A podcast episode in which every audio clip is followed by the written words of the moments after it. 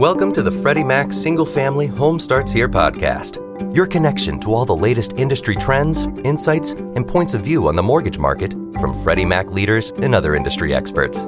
We're coming at you live from the MBA Annual 19 Conference, where you can catch exclusive episodes throughout the event. Hi everyone, this is Reham Alakani. I'm live at the MBA Annual Convention, and uh, welcome to our Home Starts Here podcast.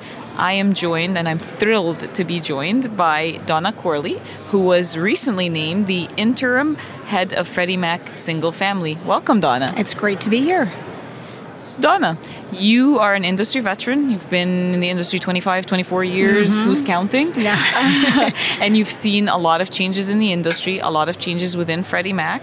Um, what's your opinion on where the industry is headed? What are some of the big issues and the themes that you're hearing and seeing, and from your perspective? Oh, great, great questions. I think, well, first and foremost, a lot of the talk always starts with the macroeconomic picture, right? And everyone's trying to figure out well, where are rates going to be, and then I can tell you how much volume I'm going to do and how much I'm going to grow. Of course, even if rates go up, everyone thinks they're still going to grow, right. but um, but that's you know by far. Um, what the most common theme that we're hearing is that you know there's going to be a whole lot of volatility in the year ahead. And you look at the elections coming and not to mention what's happening just in general in the reform landscape and whatnot. Folks realize hey it's going to be a volatile time.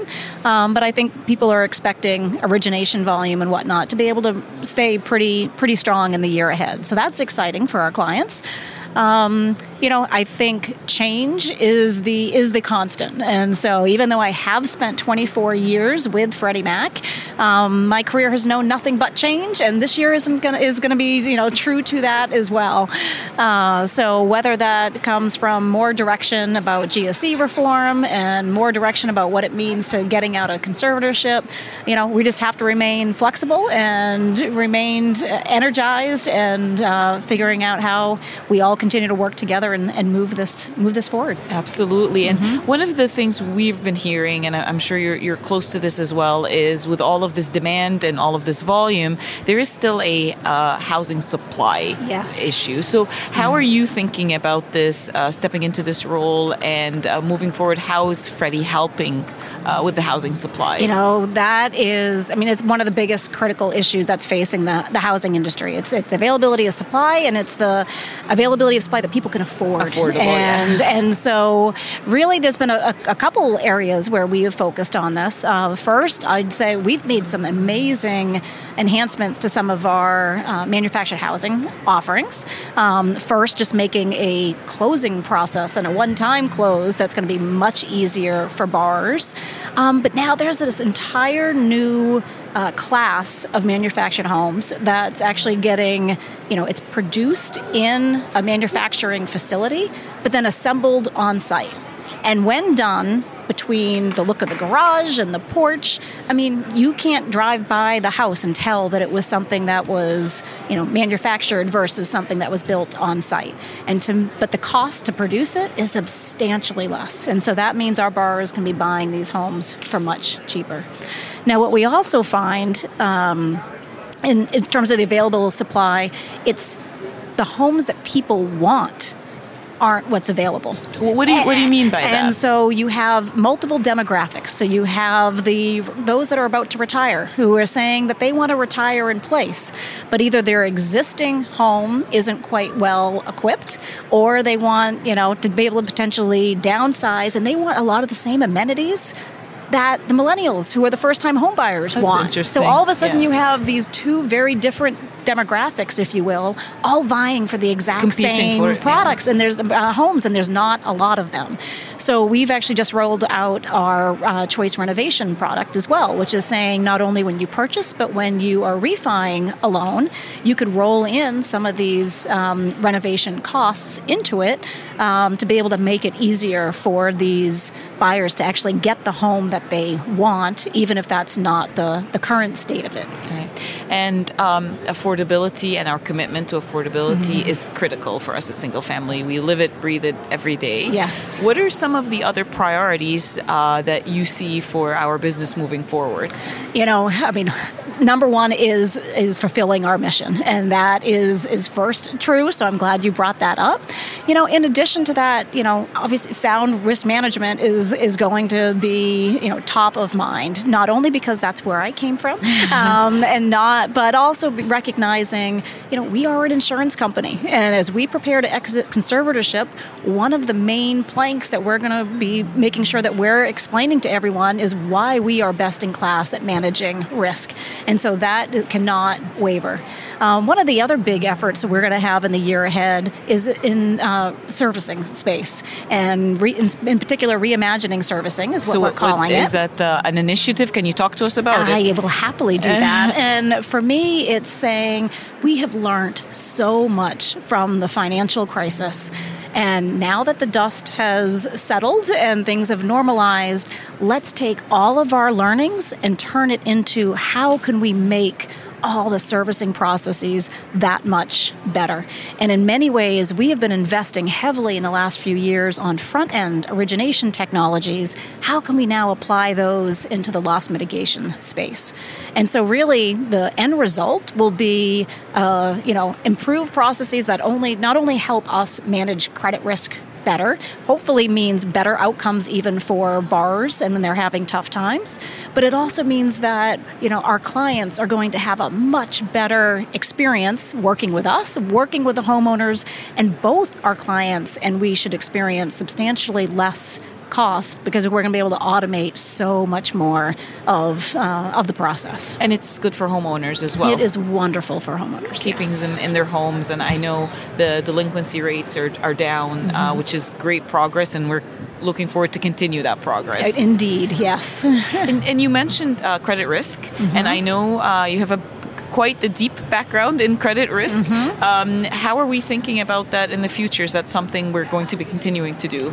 Yeah, so um, not only understanding credit risk itself, but credit risk transfer. And yeah, so I was um, heading up the team when we initially rolled out our first credit risk transfer transactions. And I had spent more than a decade in capital markets and within Freddie Mac and as a portfolio manager. And so to be able to use some of that experience to be able to apply it to single family space and um, tap the markets to start selling our credit risk, it was r- truly uh, re- revolutionary.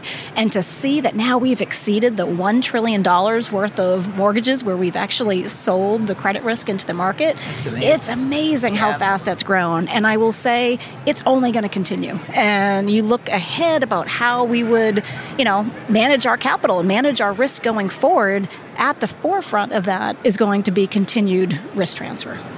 And so, um, moving a little bit uh, uh, aside from the business Mm-hmm. and talking about your commitment to uh, promoting and supporting women, not just within Freddie Mac, but in the, in the industry. And uh, I've, I've said this to you many times. I consider you a, a mentor. You are one of the first people that I uh, sought out to be a, a mentor. You've helped me a great deal. I know you do that with a lot of uh, the women within Freddie and outside. Uh, is that something you're going to continue to do? Uh, how are you thinking about that? If they told me I couldn't, I would probably quit. So yes, I, I absolutely will be doing it. I, I mean, paying it forward is what it's all about, and you know, uh, seeing women leaders in you know the next generation and paying it forward. You know that that to me is is probably the best days when I go home. It's saying, "Hey, I know that I made a difference," and and trying to help someone else uh, get ahead and and and find their way. And so I am truly passionate about it, and I love to do it within Freddie. And as you said, there are many folks outside our company who don't have the benefit as as many strong female executive leaders that we have. And so trying to also, you know, increase visibility so that they know what's possible and that they, you know, feel inspired to be able to and confident to be able to do it themselves. And um, you've shared the story before. I've, I've, and I would love for you to share it with us Mm-hmm. um, of the conversation you had with uh, one of your managers about your style, Mm-hmm. uh, because I think one of the things we talk about is very important is to be authentic Mm-hmm. and uh, to have the confidence as a woman in a male-dominated industry. Um, and that was a very interesting. Can, can you share that story Mm-hmm. Yeah, with us? I will. Sure, sure. No, so one of my is the first uh, year-end performance review that I had with a manager after he had worked with me about six months or so was that I was too nice. And that was said in a tone of you'll never be able to advance because people are going to walk all over you and you're not going to be able to get things done. And so I step back and I'm like, all right. Um, I never thought of my being, um, I guess, nice and fair and authentic, as you said, as a negative. So um, pondered it over the weekend and realized, you know what? Um, it may never have been an approach that was authentic to him, but I need to show him that it, it can be successful. And happy to say, in no other review after that did that ever come up. And instead, I showed that no, you can influence people and and get things done and get your voice heard in a lot of different ways. And it's not just by yelling or just by being mean or by backstabbing or any of you know some of those negative connotations. And clearly, And- you've been very successful, Right. and you've built very strong teams, which is also a testament to your leadership style, which is it's your unique leadership style. Thank you. And I feel like the support that I've received when, you know, the announcement came out this past week shows that, hey, you know what, being nice to people, it, it pays off. So, Absolutely. um, yes, I don't intend on changing. and does not take away anything from being a strong leader. Correct. Yeah. Yes. Yeah. Yes. Well, Donna, thank you so much. I really enjoyed this conversation. Thank you. It was great being here. And uh, thank you, everyone, for listening to this podcast. Please make sure to subscribe, rate, and review our podcasts. Thank you for listening to the special edition of the Freddie Mac Single Family Home Starts Here podcast, live from the MBA Annual 19 Conference.